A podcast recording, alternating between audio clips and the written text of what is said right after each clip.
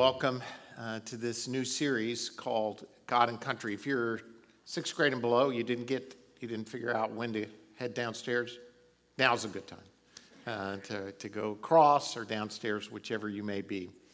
Um, turn to Matthew chapter 22. Matthew chapter 22.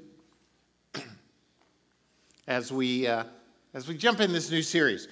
a couple of years ago, well, let me set this up by saying every year I gather with a group of pastors toward the end of September, 1st of October, sometime, and we pray together, share together, laugh together, hike together, um, live life together. We've been doing this for almost 20 years.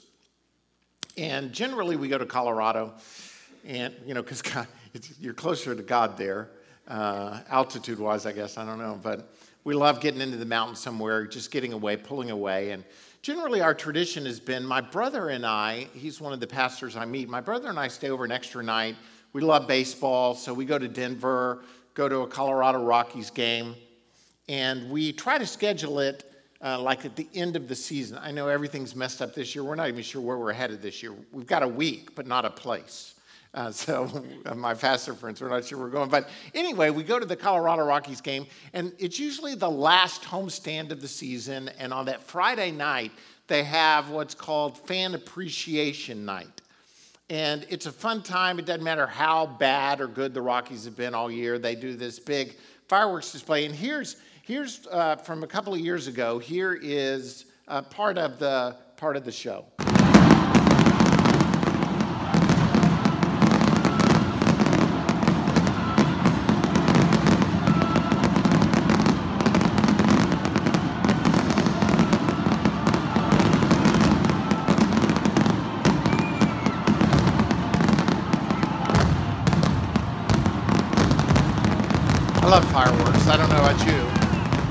They don't necessarily translate all that great on um, uh, uh, on a phone being videotaped, and you couldn't even hear the music in the background, which was "Stars and Stripes Forever."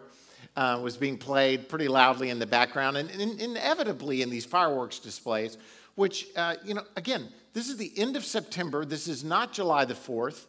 It's the end of September, but all the songs, because I guess it's a necessity that all songs be patriotic if you do fireworks displays. Uh, so all the songs were patriotic, and inevitably they did. I'm proud to be an American, where at least I know I'm free. I won't forget the ones who died, who gave the right to me, and I'll gladly stand up next to you and defend her still today. Because there ain't no doubt I love this land. God bless the USA. You know that Lee Greenwood song gets played at these uh, uh, events all the time. And uh, I want to make it clear as I go into this series that I love the USA. I love our country. And though there's probably little cause for uh, them to call a 61 year old man to come and defend her still today, I still would. Um, they're probably not going to, you know, give me a yell, but that would be me. I still get misty. I start crying during gold medal displays when the Star Spangled Banner is being played in the background. Um, I still get choked up uh, at patriotic events. And um, so, leading into this, I want to let you know I, I love our country. I pray for our country. Uh, I, I believe God has placed us all in this country for such a time as this. And at the same time, I want it's my desire as a pastor to say, how does God desire for us as a country to respond? But more importantly, how does God expect us as a church to act? And how is this tension between God and country to be maintained in a way that is healthy, that we don't dismiss our country, nor do, we worship like an idol our country. And I think my goal, again, as a pastor, is to get us to continually come back to what does God's word say and how should we respond? Because there is this mixture within our country and especially within the church of Christian nationalism. It's a blending of almost Christianity and the worship of our country. And over the next four weeks, I really want to look at this four to five, maybe six, depending on how much you'll still love me at the end of this. Um, to look at this topic so that we as the church can be in a healthy way examining what are our views personally and corporately. In 1620, a Puritan pastor by the name of John Winthrop stood up in a church in England and preached a sermon. Uh, he, he was going to be part of a group who was about to sail for a new country, except there wasn't a country. It was just a new land uh, that the Puritans were going to go and inhabit. And in this sermon, he talked about how the Puritans, the group that he was preaching to, if we stay connected with each other, but more importantly, stay connected with God, then we can be, and he used the term, a city set on a hill, a light to the nations. Now, that sermon sat dormant for about 200 years. Wasn't published again until sometime around 1838. Didn't create a story. It was just, it got, it got discovered in a group of documents um, in the early 1800s as Massachusetts was celebrating its his, historic roots. Not really used very often until post World War II. Uh, John F. Kennedy uh, referenced it and talked about how America is to be this city set on a hill. Ronald Reagan then pulled the same reference out and talked about America as a city set on a hill. And almost every president, including Barack Obama and recently uh, Donald Trump have pulled out that reference of America as being a city set on a hill. Now, I, I, I know that the, the political jargon that they're going for is that America is, a, is to be a beacon of freedom to the world. But as you and I will recognize, that reference comes directly from the Sermon on the Mount, where Jesus says that his followers are to be a city on a hill, a light can't be put under a bushel. And what happens in our minds if we're not careful is we start, because it just happens over time, we start to connect America and the church as if a reference to the followers of Christ and the church of Jesus Christ is a reference to somehow the United States of America. Do you, do you understand what I'm saying? We get it blended and we can't take it apart. We get it so blended that almost to the point, if I were to say something about the United States of America, for some people, it's as if I'm preaching against God Himself.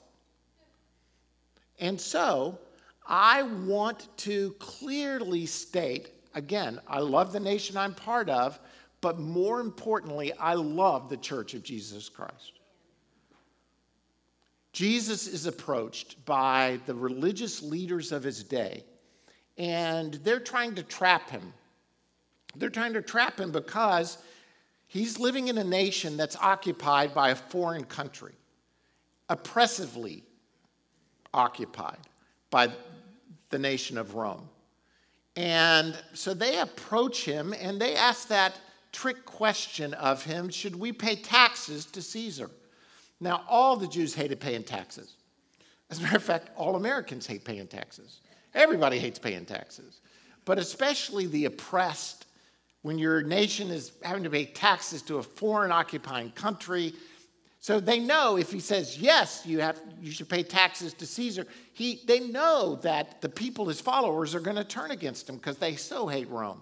But if he says, don't pay taxes to Caesar, then he, they can go to the civil authorities and say, hey, this guy's out preaching against Caesar, saying, don't pay your taxes.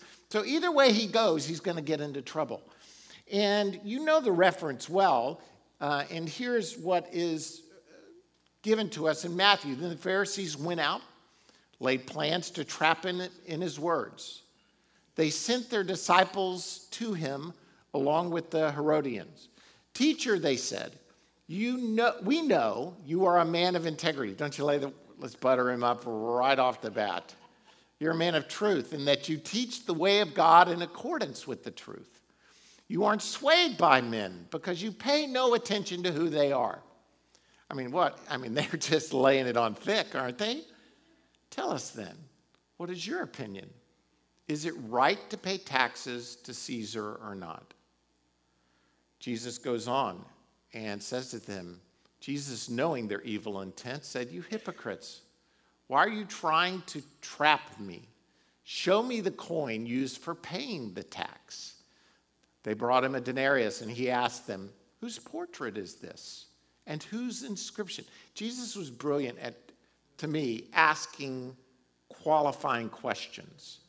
Uh, we could talk about this all day, that um, sometimes the best response is another question, especially one in which you're trying to get the person to define their intent. But without that, and they say Caesar's, and he says to them, Give to Caesar what is Caesar's, and to God what is God's. When they heard this, they were amazed, so they left him and went away. The response is brilliant, not just because he's saying, give to Caesar what is Caesar's, but in their in that line, he is saying, Give to God what is God's. And because he's speaking to the religious leaders, he knows that they know that they shall have no other gods before him. They're not to take the name of the Lord in vain, they're to worship the God of their fathers and to worship him alone. In other words, I think in this, Jesus is not only saying, Give to Caesar what is Caesar and God what is God's, but he's laying the groundwork in a very subtle way of saying, all superiority belongs to God. It is God and then Caesar in that order. It is God and country in that order. And our problem today, many times, is when we get the order mixed up or if we even see them equally. And so today, I just want to give you, as we launch into this, what I hope will be a fun uh, and informative um, series of sermons, some direction on how do we approach the coming days. Uh, I preached a lot of this sermon series four years ago, and it's been asked by several people for me to redo it. It's been asked by several people for me never to redo it, and some for me to redo it. So I'm going to go with uh, let's redo it. Uh, because I think it's a reminder that we all need at times about how to maintain proper balance and order in relationship to our nation and to each other. So I'm going to lay the groundwork this morning, and then we're going to launch out in the weeks ahead to look at some um, even more challenging truths. But if we don't agree on these five points that I'm going to give us right now that are, I believe can be derived from the scripture, then we're going to have trouble. We're going to struggle. We're going to struggle in the days ahead. So here are the points. Remember where your first allegiance lies. Remember where your first. You know, the, uh, there, there is a, uh, Elton Trueblood did a um, great book on the Ten Commandments. And he says that the difference between one and two is the greatest difference numerically you can possibly imagine. That the difference between one and two is much greater than the difference between two and a million. And you say, well, that seems like a lot of. He says when you go from singular to plural, that everything changes. He, his illustration that he uses is that when you go from married to one woman to married to two women, you have moved from a monogamist to polygamist. And that that's a big difference. So from there on out, in his book, it doesn't matter if you're married to two or ten people, you've moved from giving your full and wholehearted devotion to the one. The Bible is clear that we are to be first and foremost followers of Jesus Christ. Paul says in Philippians 3:20, but we are citizens of what? Heaven, where the Lord Jesus Christ lives, and we are eagerly waiting for him to return as our savior. The Bible makes it clear over and over again that it doesn't matter if you're a citizen of Rome, of the United States of America, of Albania, of Greece, China, that if you're a follower of Jesus Christ, your first allegiance lies to him. How many of you come from Baptist backgrounds? How many of you went to vacation Bible school? How many of you remember the assembly at vacation Bible school? So, in the assembly at vacation Bible school, and I'm not against anything I'm talking about as far as vacation Bible school. I'm just talking to you about how this blending kind of gets into us and we don't even see it. This is vacation, what? Bible, thank you, Bible school.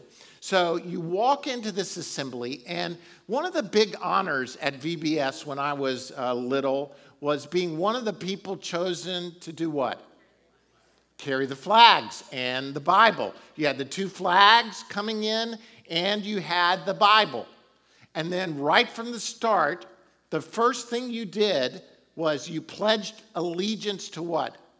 The flag of the United States of America first. Then to the Christian flag, and then thirdly, the Bible. That was the order that we did things. Now, again, I am not preaching against the idea of creating great citizens. What I am preaching not against, but encouraging us to look at is are we subtly instilling in our children that at Bible school, the pledge to the flag gets blended in? Do you understand my thought? And we do it first before the Christian flag or the Bible, making it in our heads a priority.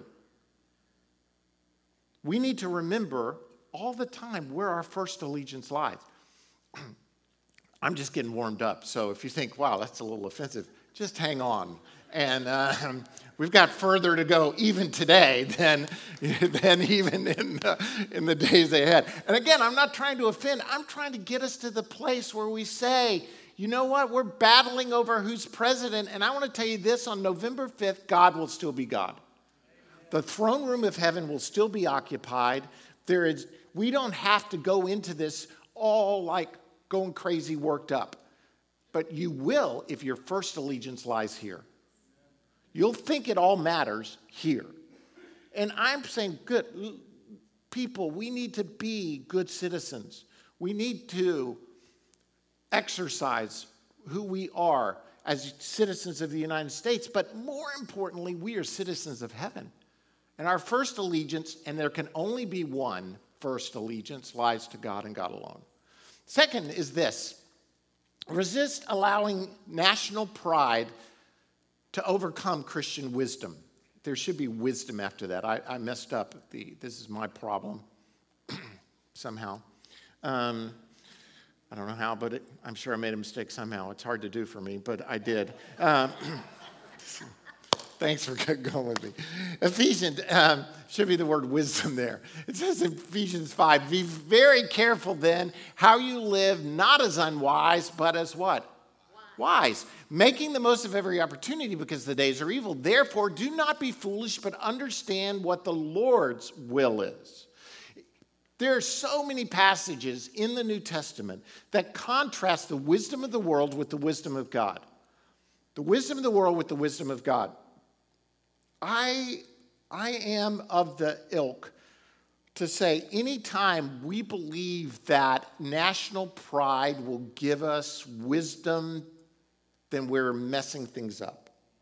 That really, as the church, instilled and empowered with the spirit of truth, that we have the opportunity to walk in God's wisdom. National pride will get us um, prideful which God doesn't look well on. As a matter of fact, he resists the proud and gives grace to the humble. We need to walk in Christian wisdom. It says in James 3:17, but the wisdom that comes from heaven is first of all pure, then peace loving, considerate, submissive, full of mercy and good fruit, impartial and sincere. I'm giving you that passage just to say those are not the characteristics of national pride, considerate, submissive, full of mercy, good fruit, impartial, and sincere. Those are not what I would see the fruit of national pride being. As a matter of fact, I see the fruit of national pride being a whole opposite spectrum of fruit. end of World War I, the Germans um, at the Treaty of Versailles basically had to give away the whole country. They had to give away everything. And German national pride had been a hallmark of who they were. But that pride was really, in every way, taken from them politically, socially, and especially economically. Into the void of what was created by the Treaty of Versailles, and there was a void that Western countries didn't foresee in their destruction of Germany, they created a hole in which a monster could step into. Some, we look back and say, how in the world did Hitler become over this country? We, he did it because he stepped into a void, and he stepped into a void especially that entailed national pride.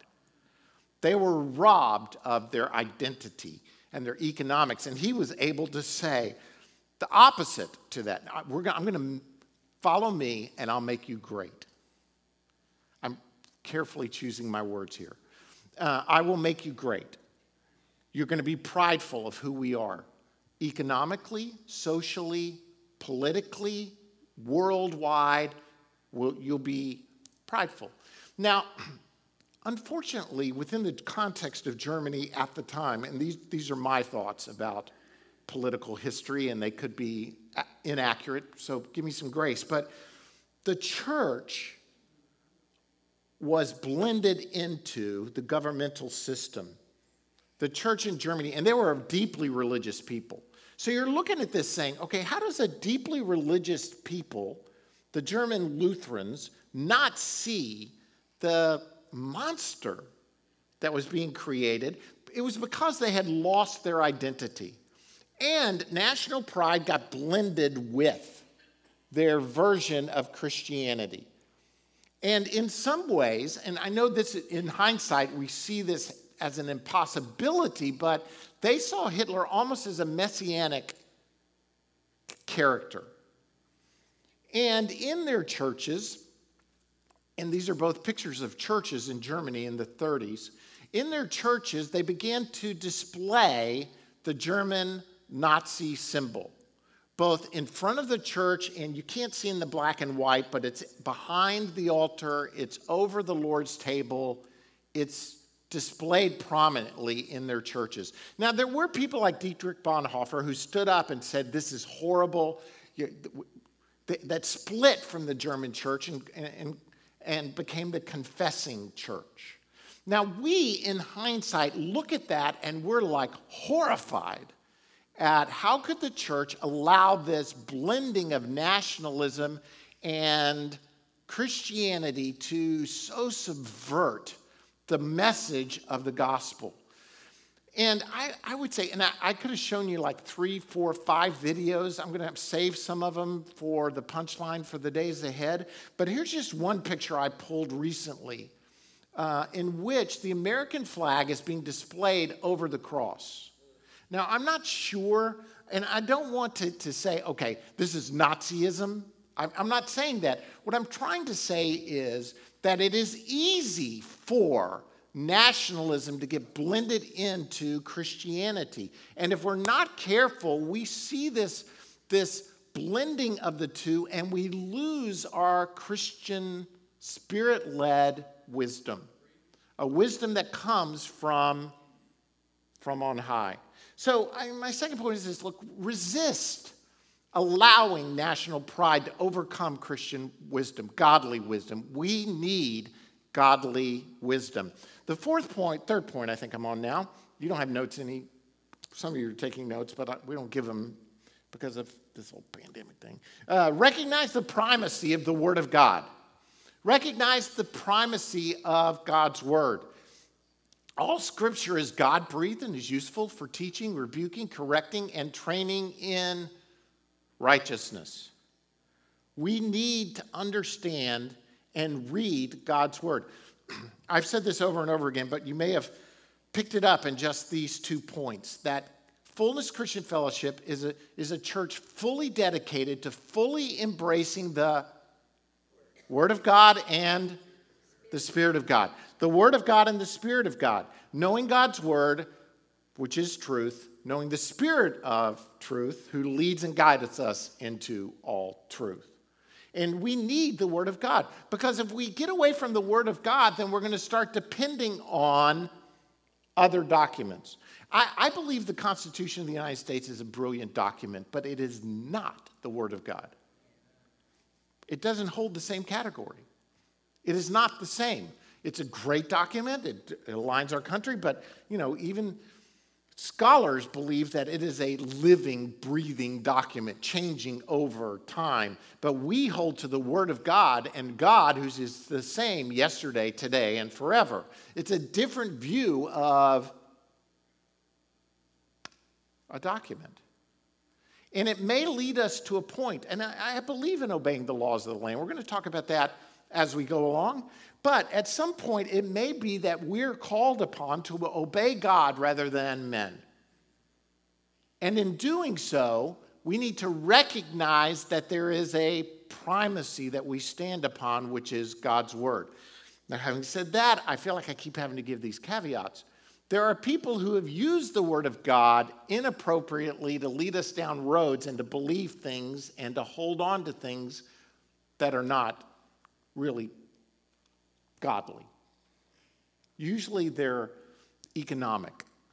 I'm going to use the Word of God to justify my economic position so that I can subvert other people, keep them down, and I can make money. And again, that's not what I'm, I'm talking about. But I, I want us in all of this, hopefully, I'm trying to lay this foundation of biblical truths about who we are in Him. So we need to recognize that the Word of God stands firm. There's a problem. We need to know the Word of God. Part of our problem is, too, that we live in a culture more and more that believes there is no absolute truth. We believe that truth is whatever you want it to be. As my eighth grade algebra teacher told me, you're a perfect whatever you are. Sounded good. Oh, I'm a perfect. No, I'm not. I'm a sinner saved by grace. It's a whole different that Buddhist mindset of you're a perfect whatever you are versus the Word of God that says, I, I need a Savior, stand in contrast to one another.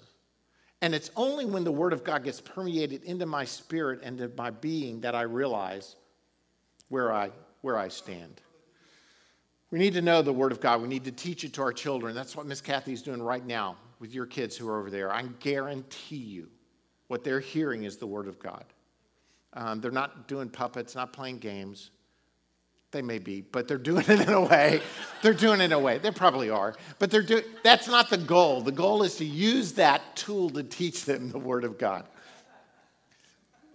I don't know what they're doing today.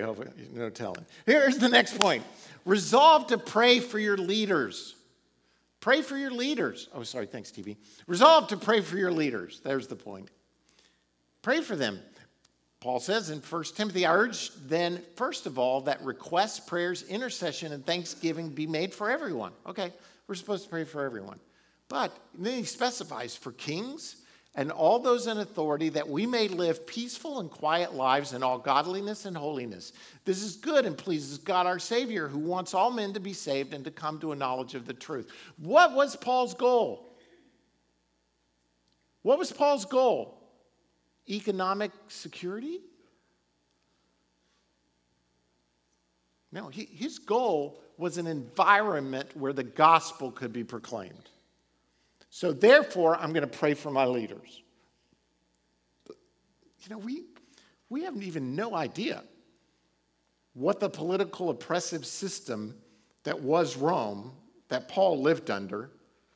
I mean, nowhere do you see Paul say, you know, we need to pray for the swamp of Rome to be drained and the jerks in leadership to be thrown out.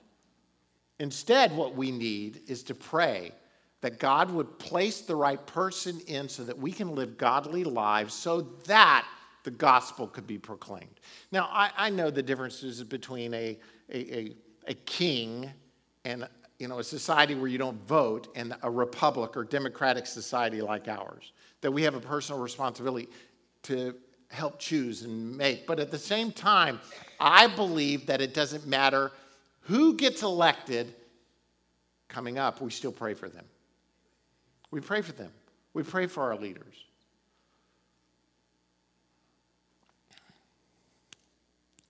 Romans 13, 1 says, Everyone must submit himself to the governing authorities, for there is no authority except that which God has established. The authorities that exist have been established by God. Consequently, he who rebels against the authority is rebelling against what God has instituted, and those who do so will bring judgment to themselves. Now, I see this tension that you and I both have probably recognized between the last point and this point, which is hey, there's times where I must obey God rather than men.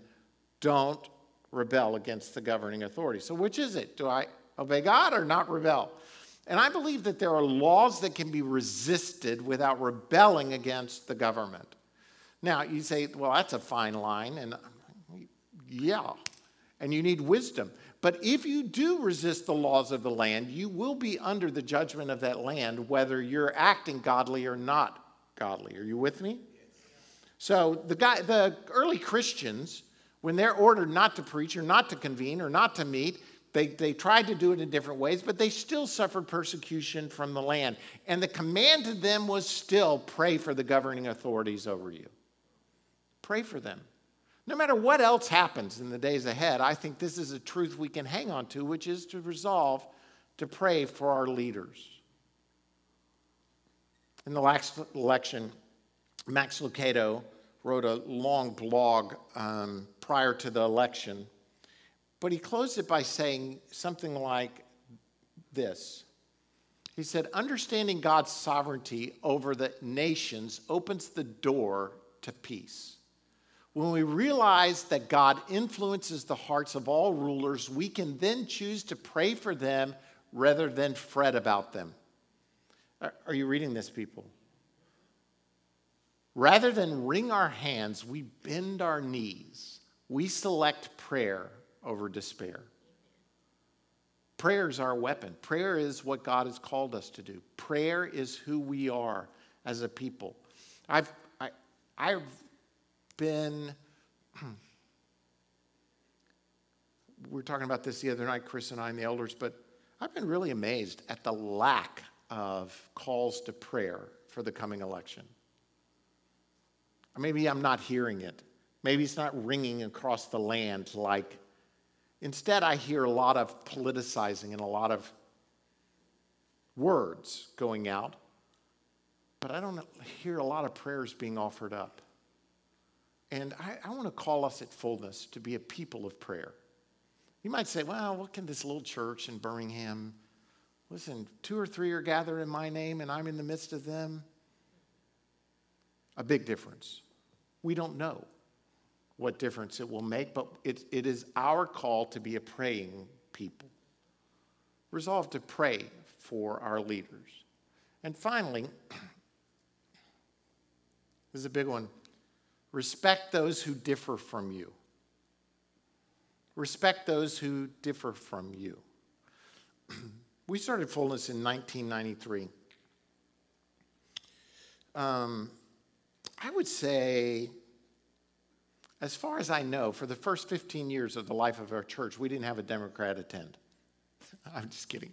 I don't know if we did or not. But I would say, some of you are like, oh, yeah, that should be the way it is. But for, you know, honestly, I, I don't really remember. We were pretty the same from a political standpoint in the 90s and early 2000s. It was a, it was a time of conservatism, um, just, but over the last decade, there's been a variety, which I think is healthy, honestly a variety of different viewpoints come in, which make up the body of Christ. If we all saw the same thing and looked at it the same way, then I don't think the body is being the body. That's, that's my view. So I embrace differences. But at the same time, there are those who can't respect those who differ from them politically. As a matter of fact, they'll just get downright mad about it. I mean, if I were to, we were to go around the room and talk about who you're voting for in this election, you're going to vote for Trump, you're going to vote for Biden, there would be people who would be like appalled that other people in this room were voting differently than them. Which shows there's a lack of respect for one another, a lack of love for one another. My mom passed away in 2011. Um, my mom is, was, um, really, I, I say this like probably most of us would talk about our moms.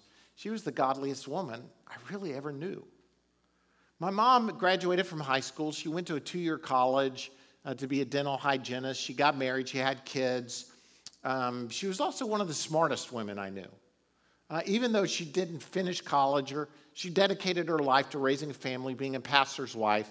I've told the story before about how didn't matter what book I was reading in my house, my mom would say, What book are you reading? And I was a pretty voracious reader. And my mom would get the exact same book so she could read it with at the same time so she could talk to me about the book that I was reading. It, it, it not only gave us something to converse about because I, I'm not really a conversationalist. But if you get me telling stories and talking about story and talking about a book I'm reading or something, then it's hard to shut me up. So yeah, it's true. I know that's a, it's amazing, but it, it, it, I could tell a story. And if I think a story was good one time, I think it's good the hundredth time, which drives my wife crazy at the same time. But anyway, so she would read the books I would read in order to, to talk with me about it. And she was also probably one of the most conservative people I knew. I mean, politically, socially, um, you know, she was just a woman of her time, born in the 30s and raised in South Georgia. And um, she, she came from a very conservative, very, you know, rural Georgia in the 30s and 40s, you can imagine. So, my mom, the last election she voted in was 2008. And I remember calling my mom and dad, and we were talking about the election. I said, Hey, who did you vote for? And my mom, the most godly conservative woman I've ever met in my life, said, I voted for Barack Obama. And I dropped the phone. and I said to her, What the heck were you doing voting for a Democrat, Barack Obama? And she goes, I like the man. And I wanted to see a black man elected president of the United States before I died. Now, this was the last election she voted in. Now, my mom and dad, eh, we used to make fun of them because they always canceled out each other's votes. They always would go to the, you know, like I remember talking to him, like, you know, like my mom would vote, she voted for Kennedy, my dad voted for Nixon you know, way back in the day, it seemed like over and over again they would cancel each other's votes, and I would just make fun of them and say, y'all should just stay home, save your time. But for me, it was like, oh my lands, what, what are you doing? You know, looking back on it, honestly, I think it was a better choice. Personally, in hindsight, a better choice. You can argue with me about that later if you think about who was running in 2008. All I want to say is this respect those who differ from you. You know, it, it wouldn't have been easy. I couldn't do it. I couldn't trash my mom. You know what I mean? I couldn't, like, oh, I, I'm done with thee uh, for, for voting for. First of all, again, she was much closer to God than I was, heard from God better than I do. All of that to say, there are people who are different than you. Respect the difference. Respect those who differ. As a matter of fact, love them. Love those who are different than you. Matter of fact, love your enemies. Love those who are really different than you. Do good to those, to them, and lend to them without expecting it to get anything back. Then your reward will be great. You'll be sons of the Most High because he is kind to the ungrateful and wicked. Be merciful just as your Father is merciful. Oh, people, if we really receive the command of love, it would change how we respond to people. You know, I am, I, I am more than appalled. Not at those who I would consider enemies, but those who I would consider brothers who act like jerks. By holding signs up that said homosexuals are going to burn in hell or whatever sign people hold up condemning other people. Now, does this mean we don't take a stand for righteousness? No, that, again, that's not what I'm saying. Stand for righteousness, stand for justice, stand for um, those who don't have a voice. But I'm, I think you can do both in love. I think you can make a stand and do it in love in a way that says, I'm going to minister the grace of God to the world around me. It doesn't do you any good to be pro life if you're hating the people that you're talking to.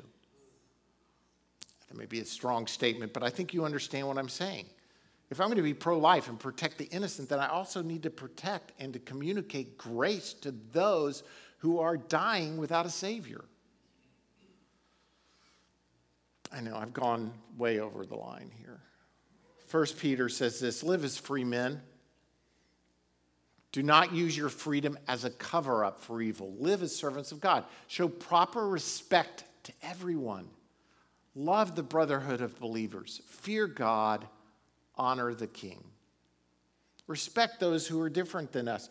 And again, going back to the first point, we can do all of it when we seek first his kingdom and his righteousness, and then everything else will be added unto us as well.